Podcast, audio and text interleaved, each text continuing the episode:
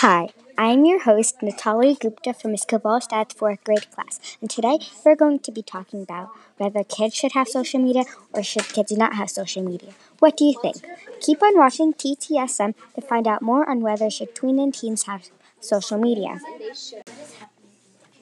If you don't know what social media is, social media is a place to post things on your account and to interact with people online that you may know or you may not know. There are many apps for social media, media like TikTok, Instagram, Snapchat, YouTube, and many more. You need an account to have all these apps. Most importantly, kids can open up and not be shy anymore. It says in the text that communicating through the internet is a helpful way for shy kids to build relationships. Clearly, you can see that kids will open up and have more confidence. Another reason is why some kids will learn to have compassion for each other. It says, believe it or not, there are some positive people on social media. Kids will learn to have compassion because if someone is having a bad day, that person can help.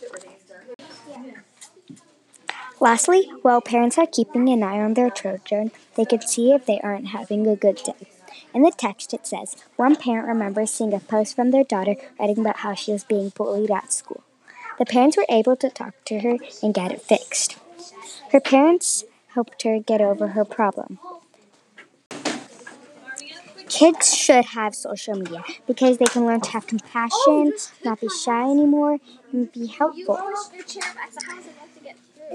If your kid can behave, be respectful, and help other people, they are worthy enough for social media.